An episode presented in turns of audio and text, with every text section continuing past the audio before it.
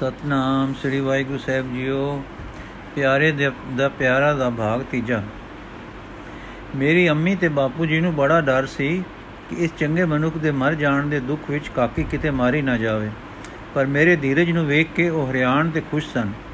ਦਿਨ ਬੀਤ ਗਏ, ਪਰ ਮੇਰੀਆਂ ਖੇਡਾਂ ਮੇਰੇ ਆਹਾਰ ਤੇ ਮੌਜਾਂ ਨਾ ਮੁੜੇ। ਇਹਨਾਂ ਵਿੱਚੋਂ ਮੇਰਾ ਜੀ ਕਿਸੇ ਵਿੱਚ ਨਾ ਰੁੱਝਾ। ਬਾਪੂ ਜੀ ਨੇ ਬੜੇ ਯਤਨ ਕੀਤੇ, ਪਰ ਪੇਸ਼ ਨਾ ਗਈ। ਰੋਂਦੀ ਮੈਂ ਨਹੀਂ ਸਾਂ, ਪਰ ਉਹ ਖੁਸ਼ੀਆਂ ਜੋ ਮੇਰੇ ਲਈ ਮਾਤਾ ਪਿਤਾ ਦੇ ਮਹਿਲਾਂ ਵਿੱਚ ਸੁਰਗ ਸਨ, ਬੰਦ ਹੋ ਗਈਆਂ। ਉਹ ਡਰਦੇ ਮੈਨੂੰ ਕੁਝ ਨਾ ਆਖਦੇ ਕਿ ਮਤਾ ਵਧੇਰੇ ਦੁਖੀ ਨਾ ਹੋ ਜਾਵੇ। ਮੈਂ ਕਦੇ-ਕਦੇ ਹੱਸ ਵੀ ਪੈਂਦੀ, ਬਾਪੂ ਜੀ ਨੂੰ ਗਲ ਗਲ ਵਕੜੀ ਪਾ ਕੇ ਮਿਲ ਵੀ ਲੈਂਦੀ। ਅੰਮੀ ਦੀ ਗੋਦ ਵਿੱਚ ਜਾ ਵੀ ਬੈੰਦੀ ਪਰ ਉਹ ਹੁਲਾਰੇ ਤੇ ਉਹ ਚਾਓ, ਉਹ ਖੜਮਸਤੀਆਂ ਤੇ ਬੋਕਣੇ ਸੁਪਨਾ ਹੋ ਗਏ। ਮੇਰੀਆਂ ਅੱਖਾਂ ਅੱਗੇ ਸਭ ਤੋਂ ਚੰਗੇ ਦੀ ਮੂਰਤ ਹਰ ਵੇਲੇ ਫਿਰਦੀ ਦਿਸਦੀ ਤੇ ਜੀਬ ਉਸ ਦੇ ਪਿਆਰੇ ਨੂੰ ਆਵਾਜ਼ਾਂ ਮਾਰਦੀ ਤੇ ਮਨ ਇਸ ਤਾਂਗ ਵਿੱਚ ਟੁਰਿਆ ਚੱਲਦਾ ਕਿ ਪਿਆਰੇ ਦਾ ਪਿਆਰਾ ਆਵੇਗਾ। ਮੇਰਾ ਜੀ ਹੁਣ ਕੁਝ ਘਰਾਂ ਮਾੜੀਆਂ ਤੋਂ ਉਦਾਸ ਹੋ ਗਿਆ। ਮੈਂ ਬਾਪੂ ਜੀ ਨੂੰ ਆਖਿਆ, ਮੈਨੂੰ ਬਨ ਵਿੱਚ ਇੱਕ ਕੋਠਾ ਪਾ ਦਿਓ, ਜਿੱਥੇ ਮੈਂ ਜੀ ਪਰਚਾਉਣ ਜਾਇਆ ਕਰਾਂ। ਬਾਪੂ ਜੀ ਖੁਸ਼ ਹੋਏ ਕਿ ਕਾਕੀ ਦਾ ਜੀ ਪਰਚੇਗਾ। ਆਖਣ ਲੱਗੇ, ਜਿੱਥੇ ਆਖੇ ਬਣ ਜਾਵੇਗਾ। ਮੈਂ ਹੋਰ ਕਿਹੜੀ ਥਾਂ ਭਾਲਣੀ ਸੀ? ਚੰਗੇ ਜੀ ਜਿਸ ਜੱਠੀ ਹੋਈ ਡੇਰੀ ਤੇ ਬੈਠੇ ਸਨ ਉਹਨਾਂ ਦੇ ਲਹੂ ਨਾਲ ਪਵਿੱਤਰ ਹੋਈ ਤੇ ਆਪਣੀ ਕੀਤੀ ਕਰਤੂਤ ਤੋਂ ਕਿਸੇ ਹੋਰ ਲਗਨ ਵਿੱਚ ਲੱਗ ਜਾਣ ਦੇ ਸ਼ੁਕਰ ਵਿੱਚ ਮੈਂ ਇਹੋ ਥਾਂ ਪਸੰਦ ਕੀਤੀ। ਬਾਪੂ ਜੀ ਅਟਾਰੀ ਪਵਾ ਦੇਣ ਲੱਗੇ ਸੇ, ਪਰ ਮੈਂ ਕਿਹਾ ਕਿ ਪੁਰਾਣੀਆਂ ਇੱਟਾਂ ਪੱਥਰ ਤੇ ਸਮਾਨ ਢੇਰੀ ਵਿੱਚੋਂ ਕੱਢੋ ਤੇ ਛੋਟਾ ਜਿਹਾ ਥਾਂ ਉਸਾਰੋ।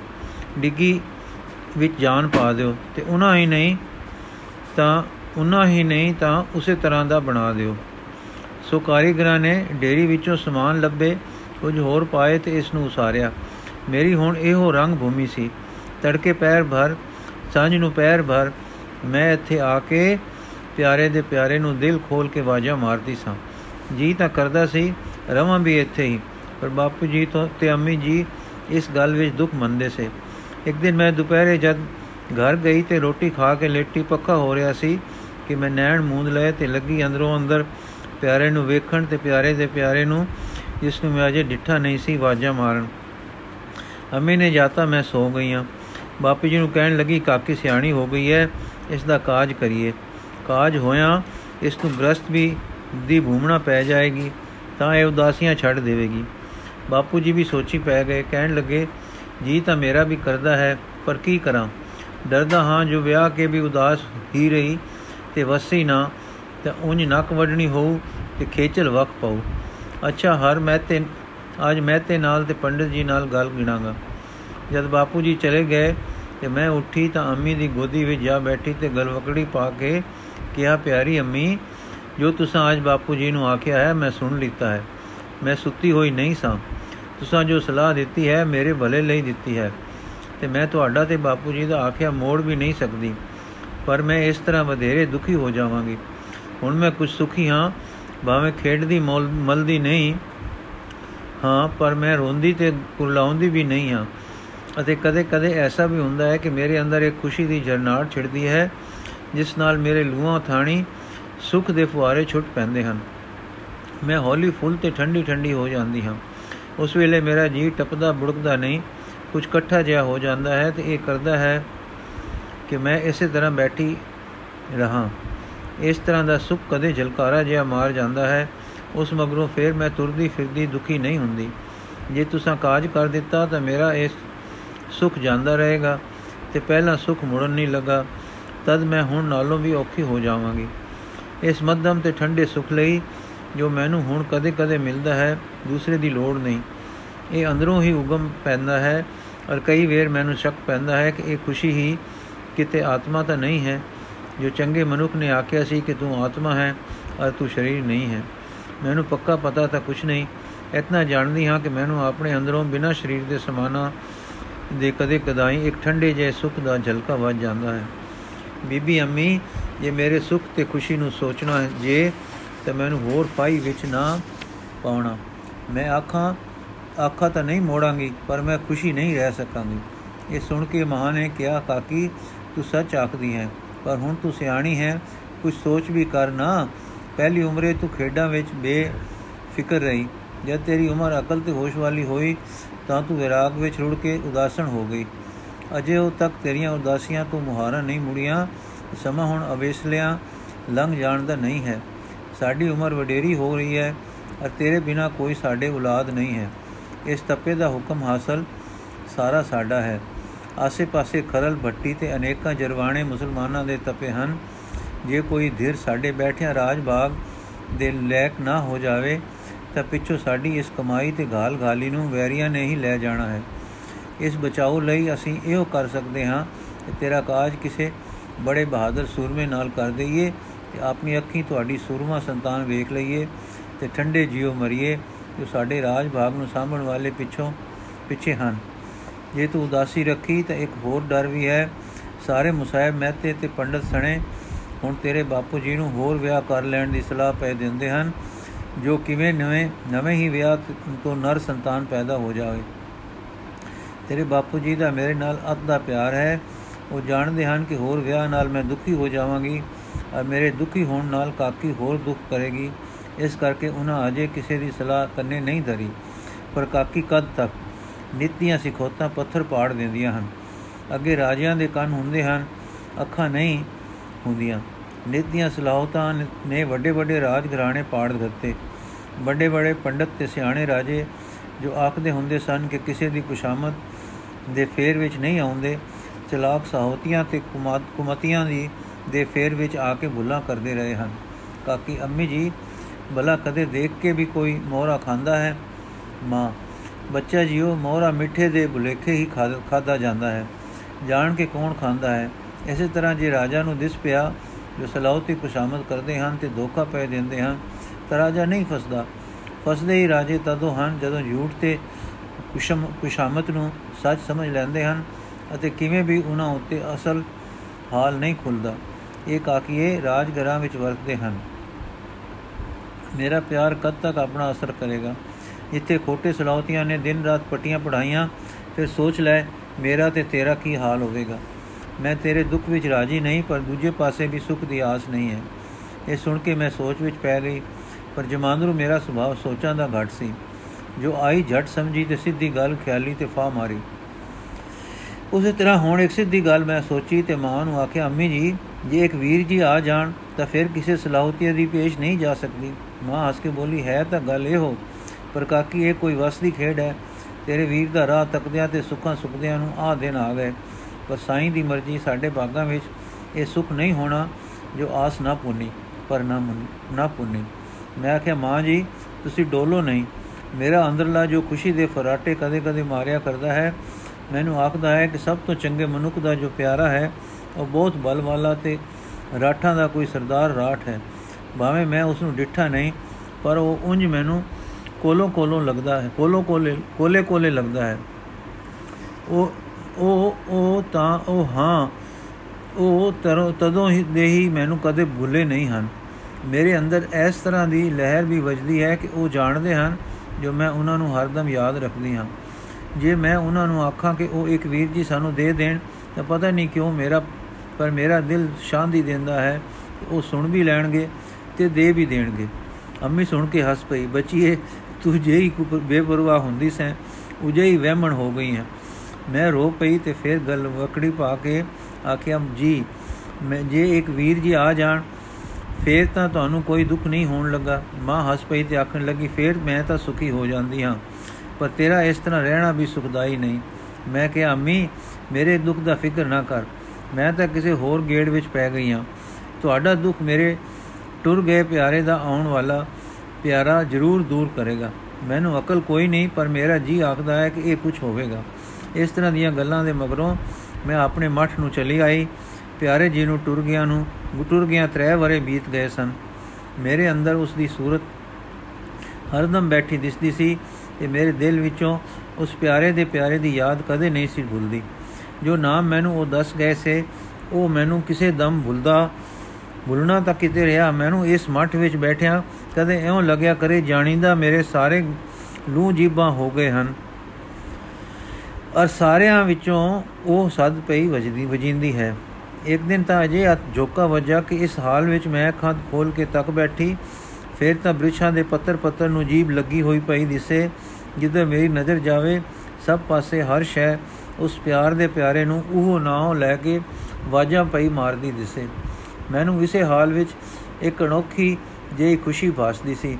ਅਰ ਸਿਵਾ ਇਸ ਰੰਗ ਦੇ ਹੋਰ ਕੁਝ ਨਹੀਂ ਸੀ ਉਸ ਵੇਲੇ ਦਿਸਦਾ। ਸਗੋਂ ਇਸੇ ਰੰਗ ਦੀ ਹੋਸ਼ ਸੀ। ਹੋਰ ਸੁਧ ਕੋਈ ਨਹੀਂ ਸੀ। ਕਿੰਨਾ ਚਿਰ ਮੈਂ ਇਸ ਰੰਗ ਵਿੱਚ ਰਹੀ, ਫਿਰ ਸਹਜੇ ਸਹਜੇ ਮੈਨੂੰ ਹੋਸ਼ ਆ ਗਈ। ਪਰ ਅਜੇ ਤੋਂ, ਅੱਜ ਤੋਂ ਅੱਜ ਤੋਂ ਇਹ ਹੋ ਗਿਆ ਕਿ ਮੇਰੇ ਲੂਆਂ ਨੇ ਕਿਸੇ ਵੇਲੇ ਜੀਵ ਦਾ ਕੰਮ ਨਹੀਂ ਛੱਡਿਆ। ਨਾ ਬੈਠਿਆਂ, ਨਾ ਟੁਰਦਿਆਂ, ਨਾ ਗੱਲਾਂ ਕਰਦਿਆਂ, ਨਾ ਸੁਤਿਆਂ। ਮੈਂ ਆਖਾਂ, ਹੈ ਮੇਰੇ ਮਨ, ਇਹ ਕੀ ਪਿਆ ਬਣਦਾ ਹੈ? ਪਿਆਰੇ ਦੇ ਪਿਆਰੇ ਨੂੰ ਨਿਰਾ ਯਾਦ ਕਰਨਾ ਹੀ ਐਡਾ ਸਵਾਦਲਾ ਹੈ। ਮਿਲਣਾ ਖਬਰੇ ਕਿੱਡਾ ਕੁ ਸਵਾਦਲਾ ਹੋਵੇਗਾ। ਫਿਰ ਮੈਂ ਸੋਚਾਂ, ਜਦੋਂ ਬਿਨਾ ਤਾਂ ਹੈ ਹੀ ਕੁਝ ਨਹੀਂ। ਜਿੰਦ ਮੈਂ ਫਿਰ ਮੈਂ ਸੋਚਾਂ, ਜਿੰਦੋ ਬਿਨਾ ਤਾਂ ਹੈ ਹੀ ਕੁਝ ਨਹੀਂ। ਮੈਂ ਤਾਂ ਸਾਰੇ ਸਭ ਕੁਝ ਨੂੰ ਜਿੰਦੇ ਵੇਖ ਚੁੱਕੀ ਹਾਂ। ਸਭ ਕੁਝ ਇਸੇ ਪਿਆਰੇ ਦੇ ਆਸਰੇ ਪਿਆ ਜਾਪਦਾ ਹੈ। ਪਰ ਮੈਨੂੰ ਅਜੇ ਥੋ ਲੱਗੇ ਕਿ ਪੱਥਰ ਤਾਂ ਪਏ ਹੀ ਹੋਏ ਹਨ। ਬੂਟੇ ਗੱਡੇ ਹੀ ਗੱਡੇ ਹਨ। ਪਸ਼ੂ ਪੰਛੀ ਬੇਸਮਝ ਹੀ ਹਨ। ਫਿਰ ਇਹ ਸਾਰੇ ਕੀਕੂ ਪਏ ਵਾਜਾ ਮਾਰਦੇ ਹਨ। ਫਿਰ ਖਿਆਲ ਆਵੇ ਕਿ ਮੈਂ ਆਤਮਾ ਹਾਂ, ਪਰ ਹਾਂ, ਉਹ ਪਿਆਰੇ ਜੀ ਦੱਸਦੇ ਹਨ ਕਿ ਉਹ ਪਰਮਾਤਮਾ ਲੁਕ ਕੇ ਦੇਖਣ ਵਾਲਾ ਹੈ। ਕਿਤੇ ਇਹ ਉਸ ਦੇ ਕਿਸੇ ਲਿਸ਼ਕਾਰੇ ਦਾ ਝਲਕਾ ਤਾਂ ਨਹੀਂ ਸੀ, ਪਰ ਫਿਰ ਮੈਨੂੰ ਸੋਚ ਪੂਰੀ ਕਿ ਸੋਚਣ ਤੇ ਸੋਚ ਕੇ, ਅਚਰਜ ਹੋਣ ਤੇ ਅਚਰਜ ਹੋ ਕੇ ਮੂਰਖ ਬਣ ਕੇ ਉਦਾਸੀ ਵਿੱਚ ਪੈਣ ਦਾ ਕੀ ਗੁਣ ਹੈ? ਇਸ ਤਰ੍ਹਾਂ ਦਾ ਸਵਾਦ ਵੀ ਗਵਾਚ ਜਾਂਦਾ ਹੈ। ਪਿਆਰੇ ਦੇ ਪਿਆਰੇ ਦਾ ਨਾਮ ਵੀ ਵਿਸਰਨ ਲੱਗ ਜਾਂਦਾ ਹੈ। ਮੈਂ ਕੀ ਲੈਣਾ ਹੈ ਸੋਚਾਂ ਵਿੱਚ ਰੁੜ ਕੇ? ਜੋ ਸੀ, ਸੋ ਸੀ। ਜੋ ਹੈ, ਸੋ ਹੈ। ਜੋ ਹੋਸੀ, ਸੋ ਪਿਆ ਹੋਸੀ। ਮੈਂ ਜੇ ਕੋ ਪਹਿਲੇ ਕਦੇ ਸੋਚਾਂ ਵਿੱਚ ਨਹੀਂ ਪਈ ਸਾਂ ਤੇ ਬਾਹਰ ਦੀਆਂ ਮੋਜਾਂ ਲੈਂਦੀ ਸਾਂ, ਹੁਣ ਕਿਉਂ ਨਾ ਸੋਚਾਂ? ਤੋਂ ਉਸੇ ਤਰ੍ਹਾਂ ਬੇਪਰਵਾਹ ਰਹਿ ਕੇ ਅੰਦਰ ਦੀਆਂ ਮੋਜਾਂ ਲਵਾਂ ਤੇ ਸੋਚਾਂ ਨੂੰ ਰੋੜ ਛੱਡਾਂ। ਇੱਕ ਦਿਹਾੜੇ ਮੈਂ ਇਸੇ ਤਰ੍ਹਾਂ ਇਸ ਸੁਖ ਵਿੱਚ ਸਾਂ, ਜਿਸ ਨੂੰ ਮੈਂ ਸਮਝਦੀ ਨਹੀਂ ਸਾਂ। ਜੋ ਇਹ ਕੀ ਹੈ, ਮੈਨੂੰ ਅੰਮੀ ਦੀ ਗੱਲ ਦੀ ਸੋਚ ਫੁਰੀ ਫੁਰ ਪਈ।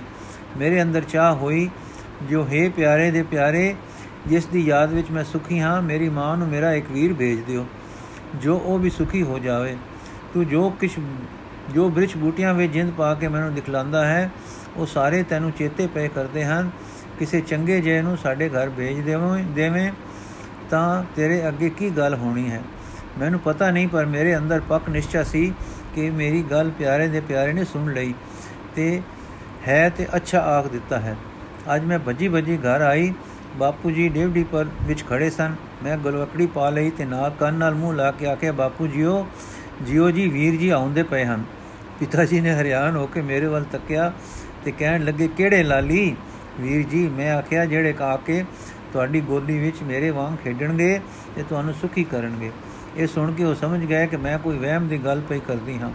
ਪਰ ਮੇਰੇ ਵਹਿਮ ਤੇ ਹੀ ਮੈਨੂੰ ਲਾਡ ਕਰਦੇ ਅੰਦਰ ਲੈ ਆਏ। ਮੈਂ ਭੱਜ ਕੇ ਮਾਂ ਨੂੰ ਵੀ ਗਲ ਵਕੜੀ ਪਾਈ ਤੇ ਆਖਿਆ, ਅਮੀਏ, ਰਾਜੀ ਹੋ। ਵੀਰ ਜੀ ਪਏ ਆਉਂਦੇ ਹਨ। ਉਹ ਵੀ ਹਰਿਆਣ ਹੋ ਕੇ ਤੱਕਣ ਲੱਗ ਪਈ। ਬਾਪੂ ਜੀ ਹੱਸ ਪਏ, ਪਰ ਮੈਂ ਆਪਣੇ ਸੁਭਾਅ ਮੁਜਬ ਜ਼ੋਰ ਨਾਲ ਗਿੱਧਾ ਪਾ ਕੇ ਆਖਿਆ, ਤੁਸੀਂ ਵੇਖ ਲੈਣਾ ਜੋ ਮੈਂ ਕਿਹਾ ਹੈ, ਸੱਚ ਹੋ ਜਾਣਾ ਹੈ। ਮੇਰੇ ਪਿਆਰੇ ਦੇ ਪਿਆਰੇ ਨੇ ਮੈਨੂੰ ਅੱਛਾ ਹਾਕ ਦਿੱਤਾ ਹੈ। ਇਸ ਵੇਲੇ ਕੁਝ ਹਾਸੇ ਤੇ ਕੁਝ ਉਦਾਸੀ ਜਿਹੀ ਨੇ ਦੋਹਾਂ ਨੂੰ ਅਚਰਜ ਤੇ ਕੁਝ ਖੁਸ਼ ਕਰ ਦਿੱਤਾ। ਪਰ ਮੈਂ ਆਪਣੇ ਅੰਦਰ ਖੁਸ਼ੀ ਸਾਂ, ਜੋ ਮੈਂ ਤੈਨੂੰ ਦੱਸਿਆ ਹੈ, ਉਹ ਲਹਿਰਾਂ ਤਾਂ ਮੇਰੇ ਅੰਦਰ ਵਸਦਾ ਵਸ ਲਹਿਰਾਂ ਤਾਂ ਮੇਰੇ ਅੰਦਰ ਵਸਦਾ ਸੀ, ਪਰ ਜੋ ਪਿਆਰੇ ਦੀ ਯਾਦ ਸੀ, ਇਸ ਯਾਦ ਵਿੱਚ ਹੁਣ ਇੱਕ ਹੋਰ ਬਰਕਤ ਪੈ ਗਈ ਸੀ ਕਿ ਪਿਆਰੇ ਦਾ ਪਿਆਰ ਮੈਨੂੰ ਕੋਲੋਂ, ਕੋਲੇ ਲੱਗਦਾ ਰਹਿੰਦਾ ਸੀ। ਕਦੇ-ਕਦੇ ਮੈਂ ਤਰਬਕ ਕੇ ਤਕਿਆ ਕਰਾਂ, ਜਿਵੇਂ ਉਹ ਆ ਗਏ ਜਾਂ ਐਉਂ ਕਿ ਮੇਰੀ ਦੌਣ ਦੇ ਓਲੇ ਖੜੇ ਹਨ। ਕਦੇ ਐਉਂ ਲੱਗਿਆ ਕਰੇ ਕਿ ਸੀਸ ਤੇ ਬੈਠੇ ਹਨ। ਦਿਸਦੇ ਨਹੀਂ, ਪਰ ਹਨ ਮੇਰੇ ਨਾਲ। ਕਦੇ-ਕਦੇ ਐਉਂ ਲੱਗਿਆ ਕਰੇ ਕਿ ਉਹ ਮੈਨੂੰ ਪਿਆਰ ਕਰਦੇ ਹਨ। ਮੈਂ ਤਦੋਂ ਕੰਮ ਜਾਇਆ ਕਰਾਂ ਤੇ ਸੋਚਿਆ ਕਰਾਂ ਕਿ ਮੈਂ ਤਾਂ ਇਹਨਾਂ ਦੇ ਪਿਆਰੇ ਨੂੰ ਮਾਰਿਆ ਹੈ। ਇਹ ਮੈਨੂੰ ਕਿਉਂ ਪਿਆਰ ਕਰਦੇ ਲੱਗਦੇ ਹਨ? ਪਰ ਇਹਨਾਂ ਕਦੇ ਕਦਾਈ ਦੀਆਂ ਸੋਚਾਂ ਨੇ ਹੁਣ ਮੇਰੇ ਸਵਾਦ ਉੱਤੇ ਬਲ ਨਾ ਪਾਇਆ ਔਰ ਮੇਰਾ ਇਹ ਸਵਾਦ ਅਖੀਰ ਪੱਕ ਗਿਆ ਕਿ ਪਿਆਰੇ ਦਾ ਪਿਆਰਾ, ਜਿਸ ਦੇ ਕਿਸੇ ਥਾਂ ਹੋਣ ਦਾ ਪਤਾ ਪਿਆਰੇ, ਪਿਆਰਾ ਦੇ ਗਿਆ ਸੀ, ਉਹ ਹੈ ਤੇ ਜ਼ਰੂਰ ਹੈ। ਅਤੇ ਉਹ ਪਿਆਰਾ ਜੋ ਸਭ ਤੋਂ ਚੰਗਾ ਤੇ ਉੱਚਾ ਸੀ, ਸੱਚਾ ਸੀ, ਉਹ ਸੱਚ ਆਗ ਗਿਆ ਹੈ। ਪਿਆਰੇ ਦਾ ਪਿਆਰਾ ਹੈ ਹੈ ਜ਼ਰੂਰ। ਹੈ ਤੇ ਮੇਰੇ ਅੰਦਰੋਂ ਇਹ ਲਹਿਰੇ ਜੋ ਹੁਣ ਉੱਠਦੇ ਹਨ, ਉਹ ਮੇਰੇ ਨਾਲ ਹੈ, ਸੱਚਮੁੱਚ ਉਹ ਮੇਰੇ ਨਾਲ ਹੈ। ਜਦ ਮੇਰੇ ਲੂ ਉਸ ਨੂੰ ਚੇਤੇ ਪਏ ਕਰਦੇ ਹਨ, ਵਣ ਤੇਣ ਪਰਬਤ, ਆਕਾਸ਼, ਪਤਾਲ ਸਾਰੇ ਪਏ ਚੇਤੇ ਕਰਦੇ ਹਨ, ਤਾਂ ਉਹ ਜ਼ਰੂਰ ਬਿਨਾ ਕਿਸੇ, ਬਿਨਾ ਦਿਸੇ ਕੋਲ ਹੋ ਸਕਦਾ ਹੈ, ਔਰ ਮੇਰੇ ਕੋਲ ਹੈ। ਫਿਰ ਪਿਆ ਸਵਾਦ ਆਵੇ ਤੇ ਇਉਂ ਲੱਗੇ ਜੋ ਮੈਨੂੰ ਪਿਆਰੇ ਦਾ ਪਿਆਰਾ ਪਿਆਰ ਪਿਆ ਕਰਦਾ ਹੈ। ਆਪੇ ਸਵਾਦ ਆਵੇ, ਆਪੇ ਸਵਾਦ ਵਿੱਚੋਂ ਪਿਆਰ ਦੀ ਲਪਟ ਪਈ ਵਜੇ। ਇੱਕ ਦਿਨ ਤਾਂ ਐਸੇ ਜੰਗਲ ਵਿੱਚ, ਇਸੇ ਮਠ ਦੀ ਕਲੀ, ਕੱਲੀ ਥਾਂ ਵਿੱਚ ਬੈਠਿਆ ਮੇਰੇ ਜੀ ਨੇ ਕਿਹਾ, ਉਹ ਤਾਂ ਜੀਕੂ, ਮੈਂ ਇਸ ਮਠ ਵਿੱਚ ਵਸਦੀ ਹਾਂ, ਉਹ ਮੇਰੇ ਸਰੀਰ ਵਿੱਚ ਆ ਵਸੇ ਹਨ। ਗੱਲ ਕੀ ਦਿਨ ਲੰਘਦੇ ਗਏ, ਮੇਰਾ ਸਵਾਦ ਪਿਆਰ ਦੀ ਯਾਦ ਤੇ ਉਸ ਵੱਲੋਂ ਪਿਆਰ ਦੇ। ਕਦੇ ਮੇਰਾ ਆ ਮੁਹਾਰੇ ਹੱਸ ਪੈਣਾ, ਕਦਾ ਆ ਮੁਹਾਰੇ ਰੋ ਪੈਣਾ ਪਰ ਰਹਿਣਾ ਸਦਾ ਇਹਨਾਂ ਦੀ ਧੁਨਾਂ ਵਿੱਚ ਇੱਕ ਸੁਭਾਅ ਹੋ ਗਿਆ। ਵਰਾਂ ਕੋ ਹੋਰ ਲੰਘ ਗਿਆ। ਸਾਰੇ ਘਰ ਸੱਚੀ ਮੁੱਚੀ ਇੱਕ, ਸਾਡੇ ਘਰ ਸੱਚੀ ਮੁੱਚੀ ਇੱਕ ਵੀਰ ਜੀ ਆ ਗਏ। ਵੀਰ ਜੀ ਦੇ ਆਉਣ ਨੇ ਮਾਪਿਆਂ ਦੇ ਜੀ ਵਿੱਚੋਂ ਮੇਰੇ ਵਹਿਮਣ ਹੋਣ ਦਾ ਡਰ ਦੂਰ ਕਰ ਦਿੱਤਾ। ਸਗੋਂ ਹੁਣ ਉਹਨਾਂ ਨੇ ਮੇਰੇ ਨਾਲ ਇੱਕ ਹੋਰ ਤਰ੍ਹਾਂ ਦਾ ਪਿਆਰ ਹੋ ਗਿਆ। ਉਹਨਾਂ ਨੂੰ ਮੇਰੇ ਨਾਲ ਇੱਕ ਹੋਰ ਤਰ੍ਹਾਂ ਦਾ ਪਿਆਰ ਹੋ ਗਿਆ। ਬਾਪੂ ਜੀ ਇੱਕ ਦਿਨ ਆਖਣ ਲੱਗੇ, ਕਾਕੀ ਤਾਂ ਦੇਵੀ ਹੋ ਗਈ ਜਾਪਦੀ ਹੈ। ਇਸ ਦਾ ਅਦਬ ਕਰਨਾ ਚਾਹੀਏ, ਪਰ ਮੈਨੂੰ ਉਹਨਾਂ ਦੇ ਅਦਬ ਕਰਨ ਵਿੱਚ ਸਵਾਦ ਨਾ ਆਵੇ। ਮੈਂ ਆਖਿਆ, ਮੈਨੂੰ ਉਸੇ ਤਰ੍ਹਾਂ ਲਾੜ ਲੜਾਇਆ ਕਰੋ। ਮੈਨੂੰ ਤੁਹਾਡੇ ਅਦਬ ਵਿੱਚ ਸਵਾਦ ਨਹੀਂ ਆਉਂਦਾ। ਵੀਰ ਜੀ ਦਾ ਰੰਗ ਰੂਪ ਡਾਢਾ ਸੋਹਣਾ ਸੀ ਤੇ ਅੱਖਾਂ ਤਾਂ ਨਿਰੀਆਂ, ਮੇਰੇ ਹੱਥੀ ਮਾਰੇ ਹੋਏ ਪਿਆਰੇ ਵਰਗੀਆਂ ਸਨ। ਮੈਂ ਵੀਰ ਜੀ ਨੂੰ ਬਹੁਤ ਲੜਾਉਂਦੀ ਸੀ, ਲੜਾਉਂਦੀ ਸਾਂ। ਕਈ ਵੇਰ ਇਸੇ ਮੱਠ ਵਿੱਚ ਲਿਆ ਕੇ ਪਾ ਦਿੰਦੀ ਤੇ ਲੰਮੇ ਪਏ ਦੀਆਂ ਅੱਖਾਂ ਨੂੰ ਵੇਖ ਵੇਖ ਕੇ ਆਖਦੀ, ਇਸੇ ਥਾਂ ਤੇ ਹੀ ਮੈਂ ਮੂਰਖ ਨੇ ਤੀਰ ਨਾਲ ਵਿਨ ਕੇ ਇਹ ਨੇਤਰ ਡਿੱਠੇ ਸਨ। ਇਸੇ ਥਾਂ ਤੇ ਇਹ ਨੇਤਰ ਮੈਨੂੰ ਖੇਡਦੇ ਤੇ ਹੱਸਦੇ ਫੇਰ ਦਿਸ ਪਏ ਹਨ। हे ਨੈਣੋ, ਤੁਸੀਂ ਉਹ ਹੋ ਜਿਨ੍ਹਾਂ ਨੂੰ ਮੈਂ ਬੰਦ ਕੀਤਾ ਸੀ ਤੇ ਫੇਰ ਮੇਰੀ ਅਰਜ਼ੋਈ ਤੇ ਆ ਖੁੱਲੇ ਹੋ। ਜਾਂ ਤੁਸੀਂ ਉਹਨਾਂ ਨੈਣਾ ਵਰਗੇ ਹੋ, ਕਿਵੇਂ ਵੀ ਹੋਵੋ, ਹੁਣ ਤੁਸੀਂ ਮੇਰੇ ਵੱਲ ਲਾੜ ਨਾਲ ਤੱਕਦੇ ਹੋ, ਮੈਨੂੰ ਵੇਖ ਕੇ ਖਿੜਦੇ ਤੇ ਹੱਸਦੇ ਹੋ ਤੇ ਮੈਨੂੰ ਪਿਆਰ ਕਰਦੇ, ਮੇਰੀ ਮਾਂ ਤੇ ਪਿਓ ਦੀਆਂ ਆਂਦਰਾਂ ਠਾਰਦੇ ਹੋ। हे ਨੈਣੋ, ਤੁਸੀਂ ਧਨ ਹੋ। ਦੁਨੀਆ ਮਤਲਬ ਦੀ ਮੈਂ ਪਿੱਛੋਂ ਸਮਝਿਆ। ਤਦੋਂ ਮੈਂ ਨਹੀਂ ਸਾਂ, ਇੱਕ ਗੱਲ ਸਮਝਦੀ। ਪਰ ਉਦੋਂ ਵੀਰ ਜੀ ਦੇ ਆਉਣ ਦੀ ਹੋਰ ਇੱਕ ਖੁਸ਼ੀ ਮੈਨੂੰ ਹੋਈ। ਵੀਰ ਜੀ ਦੇ ਆਉਣ ਤੋਂ ਪਹਿਲਾਂ ਮੇਰੇ ਮਾਪੇ ਮੇਰੇ ਪਿਆਰ ਨੂੰ ਜੋ ਅੰਡਿੱਠੇ ਪਿਆਰ ਨਾਲ ਲਿਆ ਲੱਗ ਗਿਆ, ਲੈ ਲੱਗ ਗਿਆ ਸੀ, ਖੁਸ਼ੀ ਨਾਲ ਨਹੀਂ ਵੇਖਦੇ ਸਨ। ਉਹ ਮੇਰੇ ਪਿਆਰੇ ਨੂੰ ਮੰਗਤਾ ਸਾਥ ਤੇ ਉਸਦੇ ਪਿਆਰੇ ਨੂੰ ਕੋਈ ਹੋਰ ਉਹ ਜਿਹਾ ਸਮਝਦੇ ਸਨ ਅਤੇ ਚਾਹੁੰਦੇ ਸਨ ਕਿ ਜੇ ਮੈਂ ਕਿਵੇਂ ਇਸ ਫੇਰ ਫੇਰ ਵਿੱਚੋਂ ਨਿਕਲ ਆਵਾਂ। ਪਰ ਮੇਰੇ ਦਿਲ ਟੁੱਟਣ ਤੋਂ ਡਰਦੇ ਨਾ ਮੈਨੂੰ ਜ਼ੋਰ ਦੇ ਕੇ ਸਮਝਾਉਂਦੇ ਸਨ, ਨਾ ਦਾਬਾ ਦੇ ਕੇ ਹੋੜਦੇ ਸਨ। ਉਹਨਾਂ ਦੇ ਜੀਵ ਵਿੱਚ ਜੋ ਮੇਰੇ ਨਾਲੋਂ, ਮੇਰੇ ਨਾਲ ਅਟੁੱਟ ਪਿਆਰ ਸੀ, ਉਹ ਇੱਕ ਰੋਕ ਸੀ, ਨਹੀਂ ਤਾਂ ਉਹ ਮੇਰੀ ਇਹ ਲਗਨ ਡੰਡਿਆਂ ਦੇ ਜ਼ੋਰ ਤੋੜ ਸੁੱਟਦੇ। ਹੁਣ ਉਹਨਾਂ ਦੇ ਦਿਲ ਵੀ ਇਹ ਕਿਰਕ ਦੀ, ਕਿਰਕ ਵੀ ਮਿਟ ਗਈ। ਉਹਨਾਂ ਦੇ ਜੀਵ ਵਿੱਚ ਵੀ ਪਿਆਰੇ ਦੇ ਪਿਆਰੇ ਦਾ ਕੋਈ ਪਿਆਰ ਉਪਜ ਪਿਆ ਔਰ ਉਹਨਾਂ ਨੂੰ ਵੀ ਦਰਸ਼ਨ ਦਾ ਚਾਅ ਪੈਦਾ ਹੋ ਗਿਆ। ਉਹਨਾਂ ਦਾ ਜੀ ਮੰਨ ਗਿਆ ਕਿ ਧੀ ਕਿਸੇ ਸਮਰਥ ਸ਼ਕਤੀ ਦੀ ਧੁਨ ਵਿੱਚ ਹੈ। ਸੁਦੈਣ ਨਹੀਂ, ਜੋ ਹਾਸੇ ਬਾਣੇ ਗੱਲ ਕਰਦੀ, ਵੀਰ ਜੀ ਆ ਗਏ, ਵੀਰ ਜੀ ਨੂੰ ਲੈ ਆਉਂਦੀਆਂ। ਮੈਂ ਉਹਨਾਂ ਦੇ ਜੀਵ ਵਿੱਚ ਪਿਆਰੇ ਦਾ ਪਿਆਰ ਡਿੱਠਾ ਤਾਂ ਮੈਨੂੰ ਉਹ ਅੱਗੋਂ ਤੋਂ ਵੀ ਪਿਆਰੇ ਲੱਗਣ ਲੱਗ ਪਏ। ਮੈਂ ਹੁਣ ਘਰ ਵਿੱਚ ਕੁਝ ਮਾਂ ਕੋਲ ਤੇ ਕੁਝ ਵੀਰ ਜੀ ਕੋਲ ਵਧੇਕ ਵੇਲਾ ਲਾਇਆ ਕਰਾਂ, ਕਿਉਂਕਿ ਹੁਣ ਇੱਕ ਹੋਰ ਤਮਾਸ਼ਾ ਹੋ ਗਿਆ ਸੀ। ਪਿਆਰੇ ਦੀ ਯਾਦ ਮੇਰੇ ਅੰਦਰ ਦੇ ਵਿੱਚ ਘਰ ਕਰ ਗਈ, ਅਰ ਇਉਂ ਚੰਬੜ ਗਈ ਜਿਕੂ ਵੇਲ ਬੂਟੇ ਨੂੰ ਚੰਬੜ ਜਾਂਦੀ ਹੈ। ਚਾਹੇ ਮੈਂ ਹੱਸਾਂ, ਚਾਹੇ ਖੇਡਾਂ, ਆਪੂ ਯਾਦ ਕਰਾਂ, ਚਾਹੇ ਨਾ ਕਰਾਂ, ਪਿਆਰੇ ਦੀ ਯਾਦ ਕਿਵੇਂ ਵੀ ਨਹੀਂ ਭੁੱਲਦੀ ਸੀ। ਮੈਂ ਮੱਠ ਵਿੱਚ ਨੈਣ ਮੀਟ ਕੇ ਹੀ ਬੈਠਾ ਤਾਂ ਯਾਦ ਸਵਾਦ ਦੇਵੇ। ਮੇਰੀ ਇਹ ਗੱਲ ਨਾ ਰਹੀ, ਸਗੋਂ ਮੈਂ ਜਿਸ ਨਾਲ ਹੋਵਾਂ ਯਾਦ ਨਾ ਭੁੱਲੇ। ਜਿਸ ਹਾਲ ਹੋਵਾਂ ਯਾਦ ਨਾ ਭੁੱਲੇ। ਨੀਂਦ ਵੀ ਉਸ ਨੂੰ ਨਹੀਂ ਭੁਲਾ ਸਕਦੀ ਸੀ। ਹੁਣ ਮੈਂ ਪਿਆਰੇ ਨੂੰ ਹਾਕਾ ਨਹੀਂ ਮਾਰਦੀ ਸਾਂ, ਪਰ ਹਾਕਾ ਮੈਨੂੰ ਨਹੀਂ ਛੱਡਦੀਆਂ ਸਨ। ਇਸ ਰੰਗ ਨੇ ਮੈਨੂੰ ਕੁਝ ਹੋਰ ਸਵਾਦ ਪਾ ਦਿੱਤਾ। ਇੱਕ ਦਿਨ ਅੰਮੀ ਬੋਲੀ, ਕਾਕੀ ਜੇ ਤੇਰੇ ਪਿਆਰੇ ਦਾ ਪਿਆਰਾ ਕਦੇ ਸਾਡੇ ਨਿਭਾਗ ਤਪੇ ਵਿੱਚ ਆ ਜਾਵੇ, ਤਾਂ ਅਸੀਂ ਵੀ ਜੀਵੇ ਹੋ ਜਾਈਏ। ਤੇਰਾ ਪਿਆਰਾ ਸੱਚੀ ਮੁੱਚੀ ਕੋਈ ਉਲਿਆ ਹੈ ਉਲਿਆ ਹੈ, ਉਲਿਆ ਸੀ। ਉਲਿਆ ਸੀ। ਲਿਖਿਆ ਉਲਿਆ ਹੀ ਹੈ। ਉਲਿਆ ਸੀ। ਅਸਾਂ ਉਸ ਦੀ, ਉਸ ਵੇਲੇ ਕਦਰ ਨਾ ਜਾਤੀ। ਤੈਨੂੰ ਵੀ ਉਸ ਦੀ ਯਾਦ ਵੱਲੋਂ ਹੋੜਦੇ ਰਹੇ। ਪਰ ਹੁਣ ਸੁਰਤ ਆਈ ਹੈ ਕਿ ਅਸੀਂ ਭੁੱਲਦੇ ਰਹੇ ਹਾਂ। ਹੁਣ ਜੀ ਇਹੋ ਤੜਪਦਾ ਹੈ ਕਿ ਉਸ ਤੇਰੇ ਪਿਆਰੇ ਦੇ ਪਿਆਰੇ ਦੇ ਦਰਸ਼ਨ ਹੋਣ। ਤੇ ਚਰਨਾਂ ਤੇ ਡਹਿ ਭੁੱਲਾਂ ਬਖਸ਼ਾਈਏ। ਐਉਂ ਮੇਰੇ ਮਾਪੇ ਵੀ ਮੇਰੀ ਗੱਲ ਲੱਗੀ ਰਹੀ, ਲੱਗ ਰਹੀ ਧੁੰਦ ਦੇ ਉਲਟ ਹੋਣ ਦੀ ਥਾਂ ਸਗੋਂ ਪੱਕੀ ਹੋ ਗਏ। ਹੁਣ ਸਾਡੇ ਘਰ ਵਿੱਚ ਸਾਰਿਆਂ ਨੂੰ ਦਰਸ਼ਨਾਂ ਦੀ ਖਿੱਚ ਪੈਣ ਲੱਗ ਪਈ। ਇੱਕ ਦਿਨ ਮੈਂ ਮਾਂ ਨੂੰ ਇਹ ਗੱਲ ਵੀ ਦੱਸ ਦਿੱਤੀ ਕਿ ਪਿਆਰਾ ਜੋ ਪਰਦੇਸ਼ ਹੋਵੇ ਤਦ ਪਿਆਰ ਕਰਨ ਵਾਲਾ ਕਦੇ ਉਸ ਨੂੰ ਭੁੱਲ ਨਹੀਂ ਸਕਦਾ। ਇਸ ਯਾਦ ਰੱਖਣ ਵਿੱਚ ਪਿਆਰ ਦਾ ਡਾਢਾ ਸਵਾਦ ਹੁੰਦਾ ਹੈ। ਤੇ ਜੇ ਤੁਸੀਂ ਵੀ ਉਸ ਨੂੰ ਆਪਣਾ ਪਿਆਰਾ ਮਿੱਥ ਲਓ ਤੇ ਫਿਰ ਉਸ ਨੂੰ ਯਾਦ ਕਰਿਆ ਕਰੋ ਤਾਂ ਤੁਹਾਨੂੰ ਵੀ ਬੜਾ ਸਵਾਦ ਆਇਆ ਕਰੇ। ਗੱਲ ਕੀ ਉਹ ਸੁਣ ਕੇ ਤੇ ਦਿਲ ਵਿੱਚ ਕੁੜ ਗਈ ਗੱਲ ਨਾਲ ਬਾਪੂ ਜੀ ਤੇ ਮਾਂ ਜੀ ਵੀ ਉਸ ਪਿਆਰੇ ਦੇ ਪਿਆਰੇ ਦੀ ਯਾਦ ਵਿੱਚ ਲੱਗਣ ਲੱਗ ਗਏ। ਲੱਗ ਪਏ। ਵਰਾਂ ਇੱਕ ਹੋਰ ਤਾਂ ਜਾਂ ਵਧੇਕ ਸਮਾਂ ਲੰਘ ਗਿਆ। ਮੇਰੇ ਮਨ ਵਿੱਚੋਂ ਹੁਣ, ਹੋਣ ਕਦੇ ਕਦੇ ਆਪ ਮੁਹਾਰੇ ਟੱਪੇ ਨਿਕਲ, ਨਿਕਲਿਆ ਕਰਨ ਤੇ ਉਹਨਾਂ ਬਨਾਂ ਵਿੱਚ, ਜਿਨ੍ਹਾਂ ਵਿੱਚ ਮੈਂ ਕਦੇ ਅਲੜ ਤੇ ਅਲੋਲ ਫਿਰਦੀ ਸਾਂ। ਫਿਰ ਜਿਨ੍ਹਾਂ ਵਿੱਚ ਡਾਵਾਂ ਡੋਲ ਤੇ ਰੋਂਦੀ ਫਿਰਦੀ ਹੁੰਦੀ ਸਾਂ, ਹੁਣ ਕਦੇ-ਕਦੇ ਕਬੂਤਰਾਂ ਵਾਂਗੂ ਬੁਟਕਦੀ ਤੇ ਬੰਬੀਏ ਵਾਂਗੂ ਗਾਉਂਦੀ ਹੱਸਦੀ ਤੇ ਕੋਈ ਕਦੀ ਨੈਣਾ ਤੋਂ ਪਿਆਰ ਟੇਪੇ ਕਰਦੀਆਂ, ਕੇਰਦੀ ਫਿਰਿਆ ਕਰਾਂ। ਇਹ ਮਠ ਮੇਰਾ ਇਕਾਂਤੀ ਟਿਕਾਣਾ ਸੀ, ਜਿੱਥੇ ਮੈਂ ਸੰਝ ਸਵੇਰ ਜ਼ਰੂਰ ਆ ਬੈਠਿਆ ਕਰਦੀ ਸੀ। ਹੁਣ ਇੱਥੇ ਕਦੇ-ਕਦੇ ਬਾਪੂ ਤੇ ਅੰਮੀ ਜੀ ਵੀ ਆ ਕੇ ਬੈਠਿਆ ਕਰਦੇ ਸਨ। ਇੱਕ ਦਿਨ ਮੈਂ ਤੜਕਸਾਰ ਜੋ ਆਈ ਤਾਂ ਦੂਰੋਂ ਮੈਨੂੰ ਗਾਉਣ ਦੀ ਆਵਾਜ਼ ਆਵੇ, ਮੈਂ ਜਾਤਾ ਕਿ ਮੇਰੇ ਕੰਨ ਬੋਲਦੇ ਹਨ ਜਾਂ ਮਨ ਨੂੰ ਗੀਤਾਂ ਵਾਲੀ ਜੀਬ ਲੱਗ ਗਈ ਹੈ। ਪਰ ਜਾਂ ਮੈਂ ਧਿਆਨ ਦੇ ਕੇ ਸੁਣਿਆ ਤਾਂ ਬੜੀ ਰਸ ਭਰੀ ਸੁਰਤ ਸੀ ਤੇ ਬੜੀ ਹੀ ਵਿਰਾਗ ਦੀ ਸਦ ਮੈਂ ਕੁਝ ਬੜੀ ਮੱਤੀ ਹੋਈ ਤੇ ਪਿਆਰੇ ਦੇ ਸਿੱਖ ਵਿੱਚ ਹੰਝੂ ਕੇਰਦੀ ਆ ਰਹੀ ਸਾਂ। ਇਸ ਸੁਰ ਨੇ ਮੈਨੂੰ ਹਿਲਣ ਜੋਗਾ ਨਾ ਛੱਡਿਆ। ਮੈਂ ਜਿੱਥੇ ਸਾਂ, ਉੱਥੇ ਹੀ ਰੇਤੇ ਦੀ ਟਿੱਬੀ ਤੇ ਬਹਿ ਗਈ। ਇਹ ਕੋਈ ਕੌਣ, ਇਹ ਕੋਈ ਗੌਣ ਸੀ, ਕੋਈ ਸਦ ਸੀ ਕਿ ਕਤਲ ਕਰਨ ਦੀ ਛੁਰੀ ਸੀ। ਇਹ ਰਾਗ ਸੀ ਕਿ ਜਿੰਦ ਪਾਉਣ ਵਾਲਾ ਅੰਮ੍ਰਿਤ ਸੀ। ਮੈਂ ਸਵਾਦ ਕੀ ਆਖਾਂ ਨਾਲੇ ਤਾਂ ਰਸ ਭਰੇ, ਨਾਲੇ ਸਾਰੇ ਲੂ ਕੰਬਣ ਜਰਨਾਟ ਛੜੇ, ਨਾਲੇ ਵਿਰਾਗ ਭਰੇ, ਫਿਰ ਸਵਾਦ ਆਵੇ। ਤੁਕਾਂ ਜੋ ਮੈਂ ਸੁਣੀਆਂ ਤੇ ਜੋ ਮੈਂ ਕਦੇ ਨਾ ਭੁਲੀਆਂ, ਇਹ ਸਨ। ਹਾਸਾ ਮਹੱਲਾ ਪਹਿਲਾ।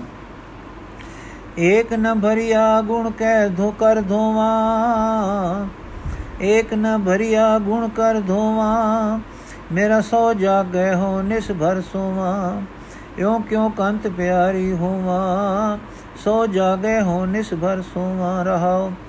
ਆਸ ਪਿਆਸੀ ਸੇ ਜੇ ਆਵਾ, ਅਗੇ ਸੇ ਬਾਵਾ, ਕਿਨ ਬਾਵਾ। ਕਿਆ ਜਾਣਾ, ਕਿਆ ਹੋਏਗਾ ਰੀ ਮਾਈ, ਹਰ ਦਰਸ਼ਨ ਬਿਨ ਰਹਿਣ ਨ ਜਾਈ ਰਹਾਓ। ਪ੍ਰੇਮ ਨ ਚਾਖਿਆ ਮੇਰੀ ਤਿਸ ਨ 부ਝਾਨੀ ਗਿਆ ਸਜੋ ਬਨ ਧਨ ਪਛਤਾਨੀ। ਅਜੇ ਸੁਜਾਗੋ ਆਸ ਪਿਆਸੀ ਬੈਲੇ ਉਦਾਸੀ ਰਹੋ, ਨਿਰਾਸੀ ਰਹਾਓ। ਹਮੇ ਖੋਏ ਕਰੇ ਸੀਦਾਰ ਤੋ ਕਾਮਣ ਸੇ ਜੈ ਰਵੇ ਬਤਾਰ ਤੋ ਨਾਨਕ ਕੰਤੇ ਮਨ ਭਾਵੈ, ਛੋੜ ਵਡਾਈ ਆਪਣੇ ਕਸਮ ਸਮਾਵੈ ਰਹਾਓ ਮੈਂ ਐਸੇ ਰੰਗ ਵਿੱਚ ਬੈਠੀ ਰਹੀ ਤੇ ਸੁਣਦੀ ਰਹੀ, ਮੈਂ ਚਾਹਾਂ ਕਿ ਕਿਵੇਂ ਇਹ ਬੰਦ ਨਾ ਹੋਵੇ, ਪਰ ਅੰਤ ਇਹ ਸੁਰ ਬੰਦ ਹੋ ਗਈ। ਮੇਰਾ ਅੰਦਰਲਾ ਪੰਗਰ ਰਿਹਾ ਸੀ ਤੇ ਨੈਣ ਛਮ ਛਮ ਬਰਸ ਰਹੇ ਸਨ।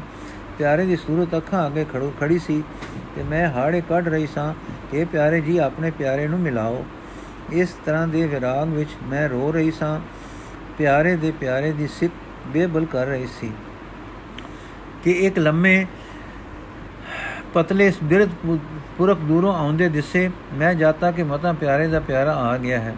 ਪਰ ਮੈਂ ਤੱਕਿਆ ਤਾਂ ਮੇਰੇ ਪਿਆਰੇ ਨਾਲ ਅੱਖਾਂ ਤਾਂ ਮਿਲਦੀਆਂ ਸਨ ਤੇ ਚੰਗਾ ਵੀ ਲੱਗਦਾ ਸੀ, ਪਰ ਬਹੁਤ ਖਿੱਚ ਨਾ ਪਈ। ਨੇੜੇ ਆ ਕੇ ਇਸਨੇ ਪੁੱਛਿਆ, ਹੈ ਬਨਵਾਸੀ ਕਨਿਆ ਇਸ ਬਨ ਵਿੱਚ ਕੋਈ ਸਾਧੂ ਤਾਂ ਨਹੀਂ ਵਸਦਾ? ਮੈਂ ਕਿਹਾ, ਜੀ ਨਹੀਂ। ਕੋਈ ਨਵਾਂ ਆਇਆ, ਮੈਂ ਕਿਹਾ, ਜੀ ਨਹੀਂ।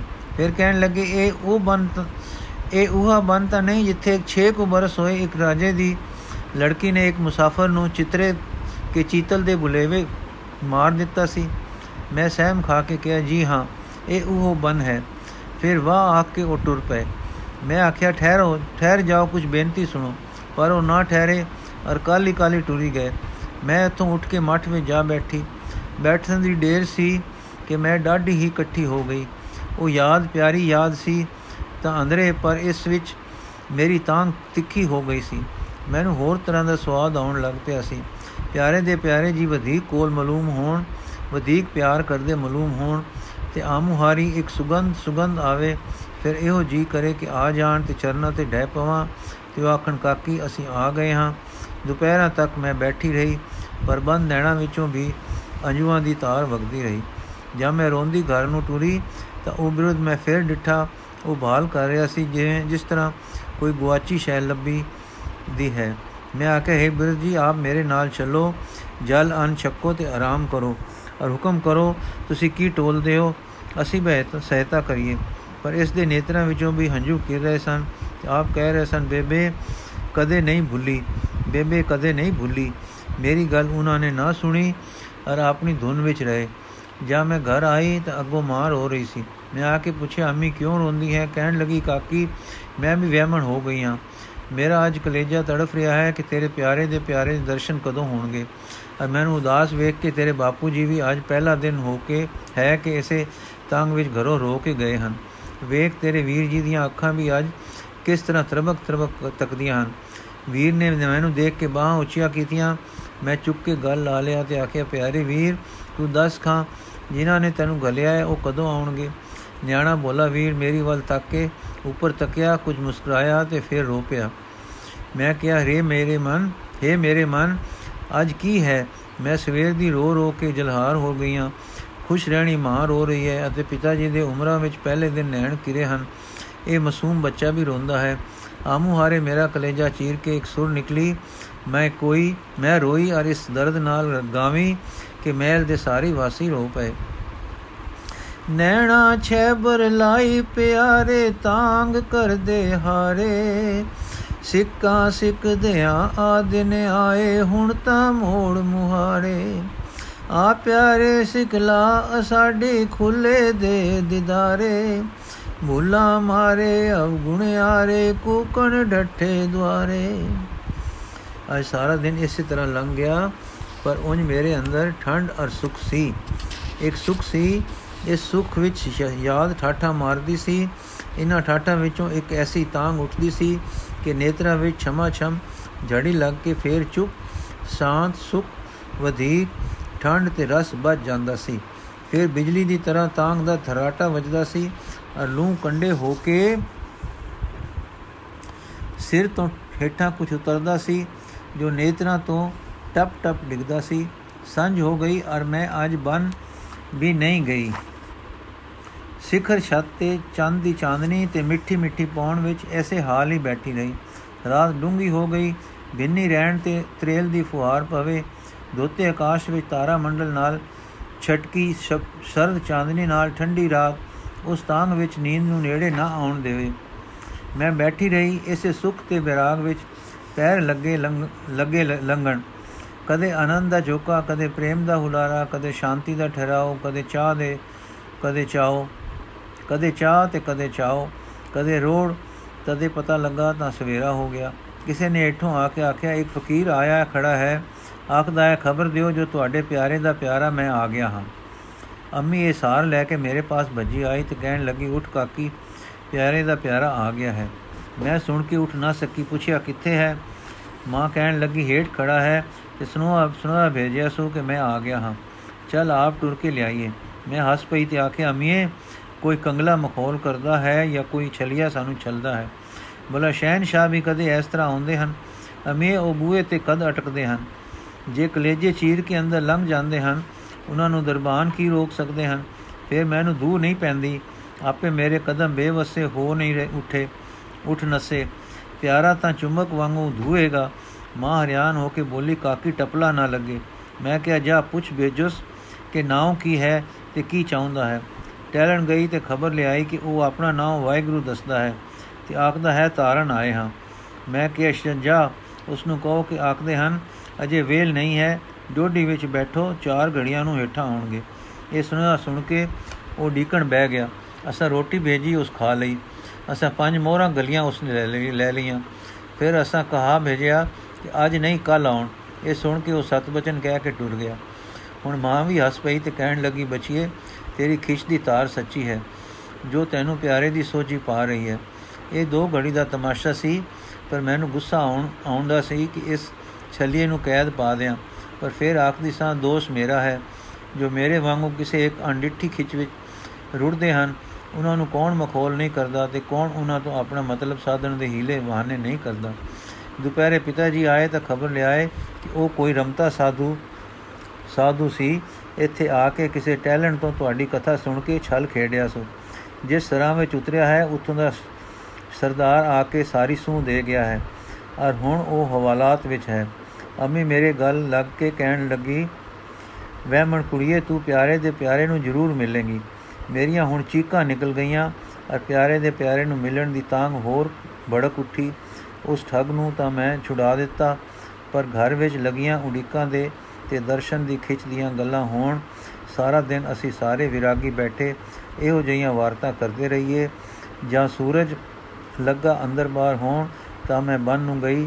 ਇਸ ਵੇਲੇ ਦੋ ਆਦਮੀ ਹੋਰ ਡਿੱਠੇ, ਜੋ ਇੱਕ ਦੁੱਖ ਦੇ ਹੇਠਾਂ ਬੈਠੇ ਗਾਉ ਰਹੇ ਸਨ। ਇਹਨਾਂ ਦਾ ਗਾਉਣਾ ਬਹੁਤ ਖਿੱਚਣ ਵਾਲਾ ਸੀ ਅਰ ਜੋ ਗਾਉਂਦੇ ਸਨ, ਸੋ ਇਹ ਸੀ। ਮਨੋਨ ਨਾਮ ਵਿਸਾਰ, ਐਨਸ ਧਿਆਈਏ। ਜਿਉ ਰਾਖੇ ਕਿਰਪਾ ਧਾਰ, ਤਿਵੇਂ ਸੁਖ ਪਾਈਏ ਮੈਂ ਅੰਦਲੇ ਹਰ ਨਾਮ ਲਕੁਟੀ ਟੋਹਣੀ। ਰਹੋ ਸਾਹਿਬ ਕੀ ਟੇਕ ਨਮੋ ਹੈ ਮੋਹਣੀ। ਰਹਾਓ, ਜੈ ਦੇਖੋ ਤੈ ਨਾਲ ਗੁਰ ਦੇਖਾ ਲਿਆ। ਅੰਤਰ ਬਾਹਰ ਭਾਲ ਸ਼ਬਦ ਨਿਹਾਲਿਆ। ਸੇਵੀ ਸਤਗੁਰ ਭਾਏ ਨਾਮ ਨਿਰੰਜਨਾ। ਤੁਧ ਭਾਵੇ ਤਿਵੇਂ ਰਜਾਏ ਭਰਮ ਬੋ ਭੰਜਨਾ। ਜਨਮਤ ਹੀ ਦੁਖ ਲਾਗੇ ਮਰਣਾ ਆਏ ਕੈ। ਜਨਮ ਮਰਨ ਪਰਵਾਨ ਹਰ ਗੁਣ ਗਾਏ ਕੈ। ਹਉ ਨਾਹੀ ਤੋ ਹੋਵੇ ਤੁਧੀ ਸਾਜਿਆ। ਆਪੇ ਥਾਪ ਉਥਾਪ ਸ਼ਬਦ ਨਿਵਾਜਿਆ। ਦੇਹੀ ਭਸਮ ਰੁਲਾਏ ਨਾ, ਜਾਪੀ ਕਹਿ ਗਿਆ, ਆਪੇ ਰਿਆ ਸਮਾਏ ਸੋ ਵਿਸਮਾਦ ਬਿਆ ਤੂੰ ਨਾਹੀ ਪ੍ਰਭ ਦੂਰ ਜਾਣ, ਸਭ ਤੂੰ ਹੈ।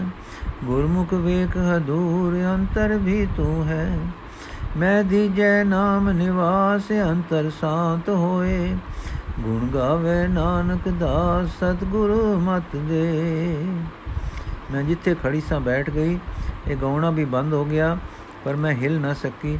ਤਦੇ ਹਿੱਲੀ ਜਾਂ ਇਹ ਦੋਵੇਂ ਮਨੁੱਖ ਜੋ ਡਾਢੇ ਠੰਡੇ ਤੇ ਸੁਖੀ ਲੱਗਦੇ ਸਨ।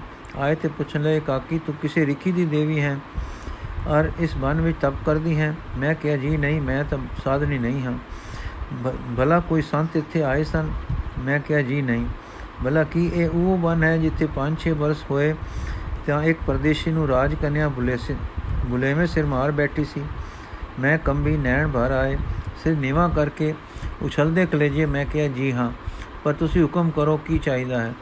ਹੋਰ ਲੋੜ ਨਹੀਂ, ਕਹਿ ਕੇ ਉਹ ਤੁਰ ਗਏ। ਮੈਂ ਮਨ ਵਿੱਚ ਜਾ ਕੇ, ਬਨ ਵਿੱਚ, ਮੈਂ ਮੱਠ ਵਿੱਚ ਜਾ ਕੇ ਬੈਠ ਗਈ। ਪਿਛਲੀ ਯਾਦ ਨੇ ਅੱਜ ਬੜਾ ਰੁਆਇਆ ਇਹ ਵੀ ਸਮਝ ਨਾ ਪਵੇ ਕਿ ਇਹ ਤਰੇ ਆਦਮੀ ਕੀ ਪੁੱਛਦੇ ਸਨ, ਕੌਣ ਸਨ ਔਰ ਕੀ ਟੋਲਦੇ ਸਨ। ਰਾਤ ਬਹੁਤ ਲੰਘ ਗਈ, ਮੈਨੂੰ ਸੁਧ ਨਹੀਂ ਰਹੀ, ਕਿਤੋਂ ਇਹ ਆਵਾਜ਼ ਆ ਰਹੀ ਸੀ। ਆਵੋ ਸਜਣਾ ਹੋ ਦੇਖਾਂ ਦਰਸ਼ਨ ਤੇਰਾ ਰਾਮ। ਘਰ ਆਪਣੜੇ ਖੜੀ ਤਕਾ ਮੈਂ ਮਨ ਚਾਉ ਗਨੇਰਾ ਰਾਮ। ਮੈਂ ਅੱਜ ਘਰ ਜਾਣਾ ਵੀ ਭੁੱਲ ਗਈ ਸਾਂ। ਬਾਪੂ ਜੀ ਨੂੰ ਫਿਕਰ ਪੈ ਗਿਆ। ਡੋਲੀ ਗੋਲੀਆਂ ਤੇ ਅਸਵਾਰੀ ਮਸਾਲਾ ਲੈ ਕੇ ਮੈਨੂੰ ਢੂੰਡਦੇ ਘਰ ਲੈ ਜਾਣ ਵਾਸਤੇ ਆਏ। ਮੇਰੇ ਤੋਂ ਬਿਨਾ ਜਾਣੇ ਕੁਝ ਮਨੁੱਖ ਪਿਤਾ ਜੀ ਦੇ ਹੁਕਮ ਵਿੱਚ ਮੈਥੋਂ ਦੂਰ ਦੂਰ ਰਹਿ ਕੇ ਮੇਰੀ ਰੱਖਿਆ ਕਰਦੇ ਰਹੇ ਸਨ, ਕਰਦੇ ਸਨ। ਉਹ ਮੈਨੂੰ ਬਨ ਵਿੱਚ ਇਕੱਲਿਆਂ ਛੱਡ ਕੇ ਡੇਰੇ ਨਹੀਂ ਸੰਗ ਗਏ। ਰਾਤ ਪੈ ਜਾਣ ਕਰਕੇ ਨੇੜੇ ਨੇੜੇ ਲੁੱਕ ਕੇ ਰਾਖੀ ਕਰ ਰਹੇ ਸਨ। ਮੈਂ ਹੁਣ ਘਰ ਗਈ ਤੇ ਤਾਂਗਾ ਨੇ ਹੋਰ ਤਿੱਖਾ ਰੰਗ ਫੜ ਲਿਆ। ਨਵੇਂ ਮਿਲੇ ਲੋਕਾਂ ਦਾ ਹਾਲ ਮੈਂ ਮਾਤਾ ਪਿਤਾ ਨੂੰ ਦੱਸਿਆ। ਅਸੀਂ ਸਾਰੇ ਸੋਚਾਂ ਤੇ ਤਾਂਗਾ ਵਿੱਚ ਸਾਂ। ਰਾਤ ਅਸੀਂ ਤਰੇ ਜਣੇ ਇਹ ਤੁਕਾਂ ਪਿਆਰ ਨਾਲ ਪੜਦੇ ਰਹੇ। ਤਤਸਾਰ ਤੜਕਸਾਰ ਮੈਂ ਮਠ ਨੂੰ ਆਈ। ਮੇਰੀ ਅੰਮੀ ਜੀ ਤੇ ਬਾਪੂ ਜੀ ਵੀ ਨਾਲ ਆਏ।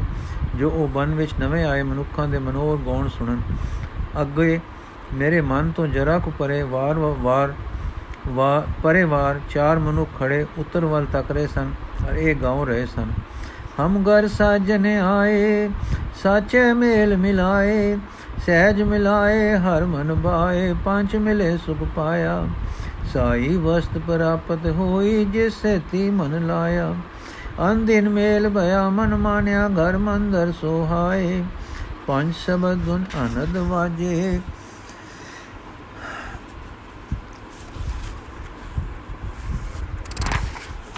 ਹਮ ਘਰ ਸਾਜਨ ਆਏ। ਅਸੀਂ ਪੱਥਰ ਦੀਆਂ ਮੂਰਤਾਂ ਵਾਂਗੂ ਖੜੇ ਤੇ ਖੜੇ ਰਹਿ ਗਏ। ਜਾਂ ਅੱਖਾਂ ਖੋਲੀਆਂ ਤੇ ਇਹ ਚਾਰੇ ਮੂਰਤਾਂ ਗਾਇਬ ਸਨ। ਅਸੀਂ ਮਠ ਦੇ ਬਾਹਰ ਖੜੇ ਤੇ ਆ ਬੈਠੇ। ਮਠ ਦੇ ਬਾਹਰ ਥੜੇ ਤੇ ਆ ਬੈਠੇ। ਪਲਕੂ ਮਗਰੋਂ ਮੇਰੇ ਕਲੇਜੇ ਨੂੰ ਅੱਧ ਧੂ ਪਈ। ਇਉਂ ਕਿ ਜਿਵੇਂ ਮੁੱਠ ਭਰ ਕੇ ਕੋਈ ਕੱਢ ਲਈ ਜਾਂਦਾ ਹੈ। ਸਰੀਰ ਝੂਠਾ ਹੋ ਗਿਆ, ਉਪਰਾ ਹੋ ਗਿਆ, ਮੈਂ ਸਰੀਰ ਨਹੀਂ। ਇਸ ਵੇਲੇ ਮੈਨੂੰ ਦੱਸਿਆ ਪ੍ਰਤੱਖ ਹੋ ਗਿਆ ਕਿ ਮੈਂ ਸਰੀਰ ਨਹੀਂ ਹਾਂ। ਮੇਰੇ ਅੰਦਰੋਂ ਬੇਵਸੇ ਨਿਕਲ ਗਿਆ। ਅੰਮੀ, ਪਿਆਰੇ ਦਾ ਪਿਆਰਾ ਆ ਗਿਆ। ਤਾਂ ਫਿਰ ਮੇਰੇ ਨੇਤਰ ਬੰਦ ਹੋ ਗਏ। ਹੋਸ਼ ਨਹੀਂ ਰਹੀ। ਪਤਾ ਨਹੀਂ ਕੀ ਵਰਤਿਆ। ਮਾਂ ਪਿਓ ਨੇ ਮੈਂ ਤ੍ਰਿਬੁਕਤੇ ਨੂੰ ਮੈਂ ਤ੍ਰਿਬੁਕਤੇ ਡਿੱਠਾ ਹੈ। ਪਰ ਪਤਾ ਨਹੀਂ ਕੀ ਹੋਇਆ। ਜਾਂ ਮੇਰੀ ਅੱਖ ਖੁੱਲੀ, ਮੇਰਾ ਸਿਰ ਕਿਸੇ ਡਾਢੇ ਹੀ ਪਿਆਰੇ ਚਰਨਾਂ ਤੇ ਪਿਆ ਸੀ। ਮੇਰੇ ਨੈਣ ਉਹਨਾਂ ਤੇ ਹੰਝੂ ਕੇਰ ਰਹੇ ਸਨ। ਮੇਰੇ ਸਿਰ ਤੇ ਕੋਈ ਹੱਥ ਫਿਰ ਰਿਹਾ ਸੀ, ਜੋ ਅਤ ਸੁਖ ਦੇ ਰਿਹਾ ਸੀ। ਮੇਰਾ ਜੀ ਇੰਨਾ ਸੁਖੀ ਸੀ ਕਿ ਸਿਰ ਨਹੀਂ ਚੁੱਕ ਸਕਦੀ ਸਾਂ। ਇਸ ਡੂੰਘੇ ਪਿਆਰ ਵਾਲੇ ਹੱਥ ਨੇ ਮੇਰਾ ਸਿਰ ਚੁੱਕਿਆ। ਜਦ ਮੈਂ ਨਜ਼ਰ ਭਰ ਕੇ ਮੁਖੜੇ ਵੱਲ ਤੱਕਿਆ, ਤਾਂ ਉਹ ਇੱਕ ਲਿਸ਼ਕਾਰਾ ਵੱਜਾ ਕਿ ਬਿਜਲੀ ਵਾਲੀ ਚਕਾਚੂੰਦ ਹੋ ਗਈ। ਮੇਰਾ ਸਿਰ ਫੇਰ ਫੇਰ ਡਹਿ ਪਿਆ ਤੇ ਚੀਕ ਵਾਂਗੂ ਦੁਹਾਈ ਨਿਕਲ ਗਈ। ਪਿਆਰੇ ਦਾ ਪਿਆਰਾ, ਉਸ ਸੁਖ ਨਾ ਸੁਖ ਆਨੰਦ ਵਾਲੇ ਹੱਥਾਂ ਨੇ ਮੈਨੂੰ ਫੇਰ ਚੁੱਕਿਆ, ਮੈਨੂੰ ਬਿਠਾਇਆ, ਮੈਂ ਫਿਰ ਚਿਹਰੇ ਵੱਲ ਨਹੀਂ ਤੱਕ ਸਕੀ। ਅੰਮੇ ਨੇ ਕਿਹਾ, ਕਾਕੀ, ਪਿਆਰੇ ਦੇ ਪਿਆਰੇ ਜੀ ਆ ਗਏ ਤੱਕ। ਮੈਂ ਕੀ ਤੱਕਾਂ? ਕੌਣ ਆ ਗਏ? ਪਿਆਰੇ ਦੇ ਪਿਆਰੇ ਆਏ ਕਿ ਮੇਰੇ ਪ੍ਰਾਣ ਆ ਗਏ? ਜਿੰਦ ਆ ਗਈ, ਆਤਮਾ ਆ ਗਿਆ। ਪਹਿਲਾ ਖਿਆਲ ਉਹਨਾਂ ਪਵਿੱਤਰ ਤੇ ਪ੍ਰੇਮ ਭਰੇ ਹੱਥਾਂ ਵਿੱਚ ਮੈਨੂੰ ਇਹ ਫੁਰਿਆ ਇਹ ਪਿਆਰੇ ਦਾ ਪਿਆਰਾ ਪਿਆਰਾ ਹੈ ਕਿ ਪਿਆਰ ਆਪ ਹੈ। ਮੇਰੇ ਨੈਣਾ ਵਿੱਚ ਫੇਰ ਜਲ ਭਰ ਆਇਆ, ਸਿਰ ਫਿਰ ਚਰਨਾ ਤੇ ਡਹਿ ਪਿਆ, ਪਰ ਉਹ ਮੈਨੂੰ ਸਿਰ ਤੇ ਹੱਥ ਫੇਰ ਫੇਰ ਕੇ ਪਿਆਰ ਕਰਦੇ ਸੀ। ਮੈਂ ਕਿਹਾ, ਇਹ ਸੱਚਮੁੱਚ ਮੇਰੇ ਪਿਆਰੇ ਨੂੰ ਪਿਆਰ ਕਰਦੇ ਸਨ, ਜੋ ਉਸ ਪਿੱਛੇ ਮੇਰੇ ਨਾਲ ਐਡਾ ਸੋਹਣਾ ਪਿਆਰ ਕਰਦੇ ਹਨ। ਮੈਂ ਉਸ ਵੇਲੇ ਕੀ ਕਰਾਂ? ਕੁਛ ਨਾ ਹੋੜੇ। ਸਰੀਰ ਕਟਾਂ, ਟੋਟੇ ਟੋਟੇ ਕਰਾਂ ਤੇ ਵਾਰ-ਵਾਰ ਕੇ ਅੱਗ ਵਿੱਚ ਸਿੱਟੀ ਜਾਵਾਂ, ਮਨ ਤਨ ਸਦਕੇ ਕਰਾਂ। ਜੋ ਹੋਵੇ ਸੋ ਲੁਟਾ ਦਿਆਂ। ਮੈਂ ਧਨੀ ਹੋ ਗਈ। ਜੋ ਮੈਂ ਪਾਪਣ ਤੇ ਖੂਨ ਕਰਨ ਵਾਲੀ ਸਾਂ, ਮੈਂ ਪਿਆਰੀ ਜਾ ਰਹੀ ਹਾਂ ਜਿਨ੍ਹਾਂ ਦੇ ਪਿਆਰੇ ਨੂੰ ਮੈਂ ਤੀਰ ਨਾਲ ਮਾਰਿਆ, ਉਹ ਆ ਕੇ ਮੈਨੂੰ ਪਿਆਰ ਕਰ ਰਹੇ ਹਨ। ਅਚਰਜ ਸੀ ਕਿ ਅਤ ਅਚਰਜ। ਮੈਂ ਰੋ ਕੇ ਆਖਿਆ, ਹੈ ਮੇਰੇ ਪਿਆਰੇ ਦੇ ਪਿਆਰੇ, ਪਰ ਸੰਗ ਰੁਕ ਗਿਆ। ਔਰ ਢੇਰ ਚਿਰ ਮੈਂ ਰੋਂਦੀ ਰਹੀ। ਫਿਰ ਹਮਲਾ ਮਾਰ ਕੇ ਮੈਂ ਬੋਲੀ, ਪਰ ਸੰਗ ਫਿਰ ਰੁਕ ਗਿਆ। ਇਸ ਵੇਲੇ ਕੋਈ ਇਲਾਈ ਰਾਗ ਛਿੜ ਪਿਆ ਤੇ ਇਹ ਧੁਨ ਹੋਈ। ਆਵੋ ਮੀਤ ਪਿਆਰੇ, ਮੰਗਲ ਗਾਵੋ ਨਾਰੇ, ਸਚ ਮੰਗਲ ਗਾਵੋ ਤਾਂ ਪ੍ਰਭਾਵੋ, ਸੋਹਲੜਾ ਜੁਗ ਚਾਰੇ। ਆਪਣੇ ਘਰ ਆਇਆ, ਥਾਨ ਸੁਹਾਇਆ, ਕਾਰਜ ਸ਼ਬਦ ਸਵਾਰੇ। ਗਿਆਨ ਮਹਾਰਸ ਨੇਤਰੀ ਅੰਜਨ ਤ੍ਰਿਵਣ ਰੂਪ ਦਿਖਾਇਆ। ਸਖੀ ਮਿਲੋ ਰਸ ਮੰਗਲ ਗਾਵੋ, ਹਮ ਘਰ ਸਾਜਨ ਆਇਆ। ਜਾਏ ਧੁਨ ਬੰਦ ਹੋਈ ਤਾਂ ਅੰਮੀ ਨੇ ਟੁਮ ਕੇ ਮੈਨੂੰ ਆਖਿਆ, ਕਾਕੀ, ਪਿਆਰੇ ਦੇ ਪਿਆਰੇ ਜੀ ਦੀ ਖਾਤਰ ਕਰੋ। ਦੂਰ ਤੋਂ ਆਏ ਹਨ, ਇਸ਼ਨਾਨ ਜਲ ਅਨ। ਇਹ ਸੁਣ ਕੇ ਮੇਰਾ ਕਲੇਜਾ ਫੇਰ ਕੰਬਿਆ। ਹਾਏ, ਮੈਂ ਸਦਾ ਭੁੱਲਦੀ ਹੀ ਰਹੀ। ਮੈਂ ਹੁਣ ਵੀ ਆਪਣੇ ਸਵਾਦ ਵਿੱਚ ਹੀ ਪਈ ਹਾਂ। ਪਿਆਰੇ ਜੀ ਦੇ ਸੁਖ ਵੱਲ ਧਿਆਨ ਨਹੀਂ ਦਿੱਤਾ। ਦਿਲ ਨੂੰ ਘਾਟ ਪੈ ਕੇ ਕਲੇਜਾ ਕੜਕ ਕਰਕੇ ਟੁੱਟਾ ਔਰ ਮੈਂ ਗਸ਼ ਖਾ ਕੇ ਧੜਮ ਕਰਕੇ ਡਿੱਗ ਪਈ। ਮੇਰੀ ਬੇਸਿੱਧੀ ਤੋਂ ਜਦ ਹੋਸ਼ ਆਈ ਤਾਂ ਇਹ ਆਵਾਜ਼ ਕਲੇਜਾ ਪਾੜ ਕੇ ਨਿਕਲੀ, ਹੈ ਪਾਪੀਆਂ ਨੂੰ ਪਿਆਰ ਕਰਨ ਵਾਲੇ, ਹੈ ਅਪਰਾਧੀਆਂ ਨੂੰ ਤਾਰਨ ਵਾਲੇ ਹੈ ਖੂਨੀਆਂ ਨੂੰ ਪਿਆਰ ਨਾਲ ਸੱਚਾ ਕਰਨ ਵਾਲੇ, ਹੈ ਆਪਣੇ ਸੁਖ ਮੰਦਰਾਂ ਨੂੰ ਛੱਡ ਕੇ ਬੰਨਾ ਵਿੱਚ ਕੀੜੇ ਤੇ ਕਿਰਮਾ ਤੇ ਮਿਹਰ ਕਰਨ ਵਾਲੇ, ਹੈ ਸੁੱਧੇ ਪਿਆਰ ਦੇ ਦਇਆ ਦੇ ਰੂਪ, ਮੈਂ ਜਹੀ ਪਾਪਣ ਭੁਲੱਕੜ ਤੇ ਆਪਣੇ ਸੁਖਾਂ ਦੀ ਪਿਆਰੀ ਨੂੰ ਬਖਸ਼ ਲੈ ਬਖਸ਼ ਲੈ, ਤੂੰ ਬਖਸ਼ਿੰਦ ਹੈ, ਮੈਂ ਭੁੱਲਣਹਾਰ ਹਾਂ, ਮੈਂ ਨਿਰੀ ਭੁੱਲ ਹਾਂ, ਤੂੰ ਨਿਰੀ ਬਖਸ਼ਿਸ਼ ਹੈ। ਪਿਆਰੇ ਦੇ ਪਿਆਰੇ, ਮੈਂ ਨਹੀਂ ਮੈਂ ਨਹੀਂ ਰਹੀ, ਮੈਂ ਟੁੱਟ ਗਈ ਹਾਂ, ਮੈਂ ਮਰ ਚੱਲੀ ਹਾਂ ਮੈਂ ਮੈਂ ਗਈ, ਉਹ ਮੈਂ ਮਰੀ, ਕਹਿੰਦੀ ਮੈਂ ਧੜਮ ਕਰਦੀ, ਫਿਰ ਚਰਨਾਂ ਤੇ ਡਿੱਗ ਪਈ। ਪਰ ਹੋਇਆ ਕੀ? ਮੈਂ ਸਰੀਰ ਨਾ ਰਹੀ। ਸਰੀਰ ਚਰਨਾਂ ਤੇ ਪਿਆ ਸੀ ਤੇ ਮੈਂ ਇੱਕ ਅਚਰਜ ਹੋ ਕੇ ਕੀ ਪਈ ਵੇਖਾਂ ਕਿ ਮੈਂ ਸਰੀਰ ਤੋਂ ਬਾਹਰ ਨਿਕਲ ਕੇ ਖੜੋਤੀ ਹਾਂ। ਤਾਂ ਮੈਂ ਕੀ ਵੇਖਦੀ ਹਾਂ? ਸਾਰੀ ਸੁੰਦਰਤਾ, ਸਾਰਾ ਪਿਆਰ, ਸਾਰਾ ਰਸ, ਸਾਰਾ ਆਨੰਦ, ਇੱਕ ਤਾਰ ਜਈ ਵਿੱਚ ਪਰੋਤਾ ਪਿਆ ਹੈ, ਜਿਸ ਦਾ ਮੈਨੂੰ ਹੁਣ ਪਤਾ ਹੈ ਕਿ ਉਹ ਸੁਰਤ ਦੀ ਤਾਰ ਸੀ। ਸਾਰੇ ਸੁੰਦਰ, ਸਾਰੇ ਰਸੀਏ ਸਾਰੇ ਪਿਆਰੇ, ਸਾਰੇ ਆਨੰਦੀ। ਇਸ ਵਿੱਚ ਇੱਕ ਇੱਕ ਰੂਪ, ਇਹ ਰੂਪ ਤੋਂ ਅਰੂਪ ਨਿਰੇ ਪ੍ਰੇਮ ਤੇ ਆਨੰਦ ਰੂਪ ਹੋ ਕੇ ਝਲਕ ਰਹੇ ਸਨ। ਮੈਂ ਦੇਖ ਰਹੀ ਸਾਂ ਕਿ ਉਹ ਦਿਸ ਰਹੇ ਸਨ। ਇਹ ਕਹਿਣਾ ਵੀ ਕੂੜਾ ਹੈ। ਉਹ ਵੀ ਦੇਖਣ ਹਾਰ ਤੇ ਮੈਂ ਵੀ ਦੇਖਣ ਹਾਰ ਹੀ ਸਾਂ। ਪਰ ਫੇਰ ਤਮਾਸ਼ਾ ਦੇਖੋ, ਸਾਰੇ ਇੱਕ ਰੂਪ ਦੁਆ ਦਿਸੇ ਹੀ ਨਾ, ਦੁਆ ਦਿਸੇ ਹੀ ਨਾ। ਪਰ ਫੇਰ ਸਾਰੇ ਝਲਕਾ ਵੀ ਦੇਣ। ਮੈਂ ਸਭ ਨਾਲ ਗੁਲ ਮਿਲ ਅਨ ਅਭੇਦ। ਇੱਕ ਰੂਪ ਫੇਰ ਪਰ ਕੁਝ ਅੱਡ ਦੋਹਾਂ ਰੰਗਾਂ ਵਿੱਚ ਰਸ ਰਸ ਵਿੱਚ ਪ੍ਰੇਮ ਪ੍ਰੇਮ ਵਿੱਚ ਆਨੰਦ ਤੇ ਆਨੰਦ ਸਾਰੀ ਮੈਂ ਆਪ। ਮੈਂ ਕੀ ਦੱਸਾਂ, ਕੀ ਸਾਂ? ਕੀ ਸੀ? ਜੀਬ ਕੀ ਆਖੇ? ਜੇ ਕੋ ਵਸਤੂ ਵਿੱਚ ਵਸਤੂ ਗੱਡੀ ਜਾਵੇ ਤੇ ਭਿੰਨ ਨਾ ਰਹੇ, ਪਰ ਫੇਰ ਰਸ ਰਹੇ, ਏਕਤਾ ਹੋਵੇ, ਪਰ ਜੀਵਨ ਨਸ਼ਟ ਨਾ ਹੋਵੇ, ਵਿਤ ਵਿਛੋੜਾ ਹਟ ਜਾਵੇ, ਪਰ ਸਵਚ ਆਪਾ ਨਾ ਮਰੇ। ਇਹੋ ਦਸ਼ਾ ਹੋਣੀ ਹੈ ਜੋ ਤੂੰ ਆਤਮਾ ਹੈ। ਪਿਆਰੇ ਨੇ ਜਦ ਮੈਨੂੰ ਕਿਹਾ ਸੀ ਤੇ ਮੈਂ ਸੁਣ ਕੇ ਡਰੀ ਤੇ ਕੰਬੀ ਸਾਂ। ਤਦੋਂ ਮੈਨੂੰ ਕੀ ਪਤਾ ਸੀ ਕਿ ਇੱਕ ਕਿਰਮ ਸੰਤ ਨੇ, ਜੰਤ ਨੇ ਗੁਲਾਬ ਦੇ ਫੁੱਲ ਤੇ ਪਹੁੰਚ ਜਾਣਾ ਤੇ ਤਿਤਲੀ ਬਣ ਕੇ ਸੁੰਦਰ ਹੋ ਜਾਣਾ ਹੈ। ਫਿਰ ਹੁਣ ਮੈਂ ਕੀ ਡਿੱਠਾ ਸੀ?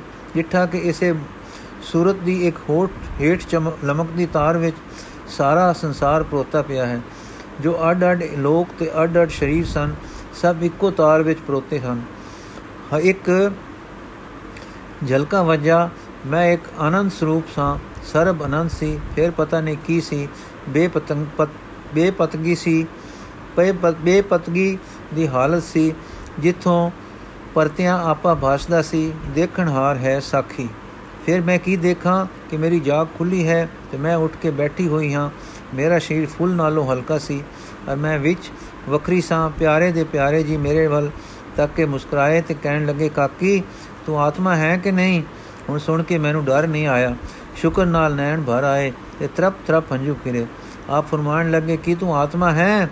ਮੈਂ ਪਿਆਰ ਤੇ ਅਦਬ ਨਾਲ ਕਿਹਾ, ਸੱਚੇ ਮਾਲਕਾ, ਮੈਂ ਕੁਝ ਨਹੀਂ। ਤੂੰ ਸਭ ਕੁਝ ਹੈ। ਹਾਂ, ਮੈਂ ਪਾਪਣ ਤੇਰੇ ਪਿਆਰੇ ਦੀ ਬਖਸ਼ੀ। ਤੇਰੀ ਹਾਂ, ਅਪਣਾ ਲੈ, ਮੈਂ ਕੀ ਹਾਂ? ਕੁਝ ਨਹੀਂ ਹਾਂ।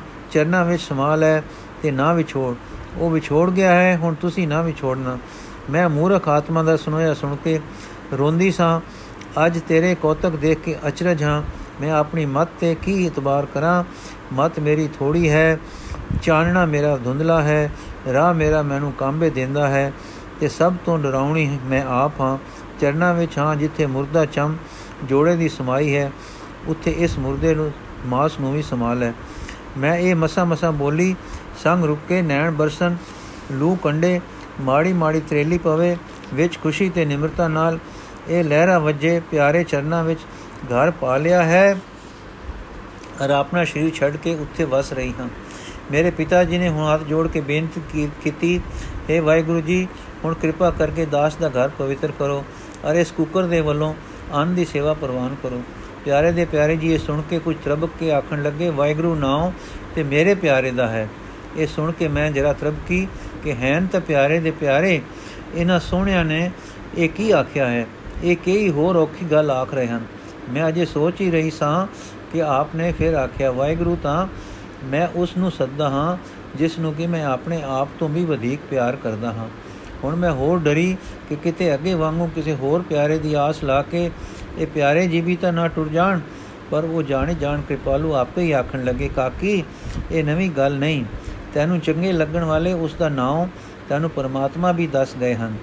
ਜੋ ਤੂੰ ਡਰਦੀ ਸੈਂ ਕਿ ਮੈਂ ਲੁੱਕ ਕੇ ਮੇਰੇ, ਕੇ ਸਹਿ ਕੇ ਲੁੱਕ ਕੇ ਮੇਰੇ ਨਾਲ ਰਹਿੰਦਾ ਹੈ, ਤਾਰ ਜਿਸ ਵਿੱਚ ਕਿ ਤੂੰ ਅਚਰਜ ਕੋਤਕ ਨਾਲ ਸਭ ਕੁਝ ਪਰੋਤਾ ਤੇ ਰੂਪ ਰੂਪ ਡਿੱਠਾ ਹੈ, ਉਸ ਦਾ ਨਾਮ ਸੁਰਤ ਹੈ। ਉਹ ਸੁਰਤ ਦਾ ਸੁਰਤਾ ਵਾਹਿਗੁਰੂ ਹੈ। ਉਸ ਦਾ ਰੂਪ ਰੰਗ ਰੇਖ ਵੇਖ ਕੋਈ ਨਹੀਂ ਹੈ, ਪਰ ਉਹ ਸਭ ਦੇ ਅੰਗ ਸੰਗ ਹੈ। ਸਭ ਦੇ ਆਪਣੇ ਆਪ ਦੇ ਆਪੇ ਦਾ ਵੀ ਦੇਖਣਹਾਰ ਹੈ। ਉਹ ਐਉਂ ਮਿਲਦਾ ਹੈ, ਜੇ ਕੋ ਹੁਣ ਤੁਸੀਂ ਉਸ ਦੇ ਚਰਨਾਂ ਨੂੰ ਪਰਸਿਆ ਹੈ। ਇਹ ਵਾਹਿਗੁਰੂ ਨਾਮ ਉਸ ਦਾ ਹੈ। ਤੁਸੀਂ ਉਸ ਨੂੰ ਯਾਦ ਕਰਦੇ ਰਹੇ ਹੋ। ਉਹ ਸਾਡੀ ਯਾਦ ਦਾ ਬੰਦਾ ਤੁਹਾਨੂੰ ਆਪਣੀ ਵੱਲ ਖਿੱਚਦਾ ਰਿਹਾ ਹੈ। ਇਹ ਜੋ ਤੁਹਾਨੂੰ ਆਨੰਦ ਅੰਦਰੋਂ ਆਉਂਦਾ ਹੈ, ਇਹ ਉਸ ਦਾ ਹੈ। ਉਹ ਸਦਾ ਪ੍ਰੇਮ ਹੈ। ਆਪੇ ਪ੍ਰੀਤ, ਪ੍ਰੇਮ, ਪਰਮੇਸ਼ਰ, ਕਰਮੀ ਵੱਲ ਮਿਲੇ ਆਪੇ ਪ੍ਰੀਤ, ਪ੍ਰੇਮ, ਪਰਮੇਸ਼ਰ, ਕਰਮੀ ਮਿਲੇ ਵਡਾਈ। ਤੇ ਮਿਲਦਾ ਵੀ ਪਿਆਰ ਨਾਲ ਹੀ ਹੈ। ਉਹ ਸਾਰੇ ਹੈ, ਅੰਦਰ ਬਾਹਰ ਹੈ। ਅੰਦਰ ਹੋਣ ਕਰਕੇ ਬਾਹਰ ਢੂੰਡਣਾ ਨਹੀਂ ਪੈਂਦਾ। ਪਿਆਰ ਨਾਲ ਯਾਦ ਕਰਦਿਆਂ ਹੀ ਆਪਣਾ ਆਪ ਲਖਾ ਦਿੰਦਾ ਹੈ। ਉਸ ਪਿਆਰੇ ਨਾਲ ਜੁੜੇ ਰਹਿਣਾ ਜੀਵਨ ਹੈ। ਤੇ ਉਸ ਤੋਂ ਵਿਛੜਨਾ ਮੌਤ ਹੈ। ਇਸੇ ਮੇਲ ਨੂੰ ਕਿਹਾ ਗਿਆ ਸੀ ਕਿ ਤੂੰ ਆਤਮਾ ਹੈ। ਇਹ ਅਸਲੀ ਜੀਵਨ ਹੈ, ਸੰਸਾਰ ਇਸ ਜੀਵਨ ਤੋਂ ਬਾਹਰ ਹੈ, ਇਸੇ ਕਰਕੇ ਦੁਖੀ ਹੈ। ਇਸ ਜੀਵਨ ਬਿਨਾ ਜੋ ਜੀਵਨ ਹੈ, ਉਹ ਜੀਵਨ ਨਹੀਂ। ਇਹ ਕਹਿ ਕੇ ਆਪ ਬੜੇ ਖੱਬੇ ਪਾਸੇ ਤੱਕੇ ਤੇ ਬੋਲੇ, ਮਰਦਾਨਿਆਂ, ਰਬਾਬ ਵਜਾ ਕੇ ਬਾਣੀ ਆਈ ਹੈ। ਆਪ ਤਾਂ ਕਹਿੰਦੇ ਹੀ ਲਿਵਲੀਨ ਹੋ ਗਏ ਤੇ ਮਰਦਾਨੇ ਨੇ ਇੱਕ ਸਾਜ਼ ਵਜਾਇਆ, ਜੋ ਸਰੋਦੇ ਨਾਲ ਕੁਝ ਮਿਲਦਾ ਜੁਲਦਾ ਸੀ। ਮੈਨੂੰ ਪਿੱਛੋਂ ਪਤਾ ਲੱਗਾ ਕਿ ਇਸ ਦਾ ਨਾਮ ਰਬਾਬ ਹੈ। ਪਿਆਰੇ ਤੇ ਪਿਆਰੇ ਜੀ ਦੀ ਵਿਗੌਂਤ ਦਾ ਹੈ। ਸਾਜ਼ ਇਹ ਐਡਾ ਸੁਰੀਲਾ ਸੀ ਕਿ ਛਿੜਦਿਆਂ ਹੀ ਜੀ ਜੁੜ ਗਿਆ। ਡਾਢੀ ਹੀ ਪਿਆਰੀ ਸੁਰ ਨਾਲ ਗਾਵਣ ਹਾਰ ਨੇ ਇਹ ਗਾਵਿਆ। ਹਰ ਬਿਨ ਕਿਉ ਜੀਵਾ ਮੇਰੀ ਮਾਈ? ਜੈ ਜਗਦੀਸ਼ ਤੇਰਾ ਜਸ ਜਾਚੋ, ਮੈਂ ਹਰ ਬਿਨ ਰਹਿਣ ਨ ਜਾਈ ਰਹਾ ਹਰ ਕੀ ਪਿਆਸ ਪਿਆਸੀ ਕਾਮਨ ਦੇਖੋ ਰਹਿਣ ਸਬਾਈ। ਸਿਰ ਦਰਨਾਥ, ਮੇਰਾ ਮਨ ਲੀਨਾ ਪ੍ਰਭ ਜਾਣੇ ਪੀਰ ਪਰਾਈ। ਜੇ ਸਮਾਪਤੀ ਹੋਈ ਤੇ ਪਿਤਾ ਜੀ ਨੇ ਫਿਰ ਆਪ ਅੱਗੇ ਘਰ ਚੱਲਣ ਲਈ ਬੇਨਤੀ ਕੀਤੀ। ਪਿਆਰੇ ਦੇ ਪਿਆਰੇ ਜੀ ਨੇ ਆਗਿਆ ਕੀਤੀ ਕਿ ਅਸੀਂ ਇਸ ਮਠ ਵਿੱਚ ਹੀ ਚੰਗੇ ਹਾਂ ਕਿ ਜਿੱਥੇ ਪਿਆਰੀ ਪੁੱਤਰੀ ਵਾਹਿਗੁਰੂ ਨੂੰ ਵਾਜਾ ਮਾਰਦੀ ਰਹੀ ਹੈ, ਪਰੰਤੂ ਮੇਰੇ ਥਿੜਕਦੇ ਬੁੱਲਾਂ ਦੀ ਅਤੇ ਮਾਤਾ ਪਿਤਾ ਜੀ ਦੀ ਹੱਥ ਬਨਵੀ ਅਰਜੋਈ ਫੇਰ ਹੋਈ ਤੇ ਦੀਨ ਦਿਆਲ ਜੀ ਨੇ ਪ੍ਰਵਾਨ ਕਰ ਲਿਆ। ਔਰ ਸਾਡੇ ਪਾਪੀਆਂ ਦੇ ਦਰਾਜਸੀ ਮਕਾਨ ਵਿੱਚ ਚਰਨ ਪਾਏ। ਵਾਹਿਗੁਰੂ ਜੀ ਕਾ ਖਾਲਸਾ, ਵਾਹਿਗੁਰੂ ਜੀ ਕੀ ਫਤਿਹ। ਬਾਕੀ ਦੀ ਸਾਖੀ ਕੱਲ ਪੜਾਂਗੇ ਜੀ।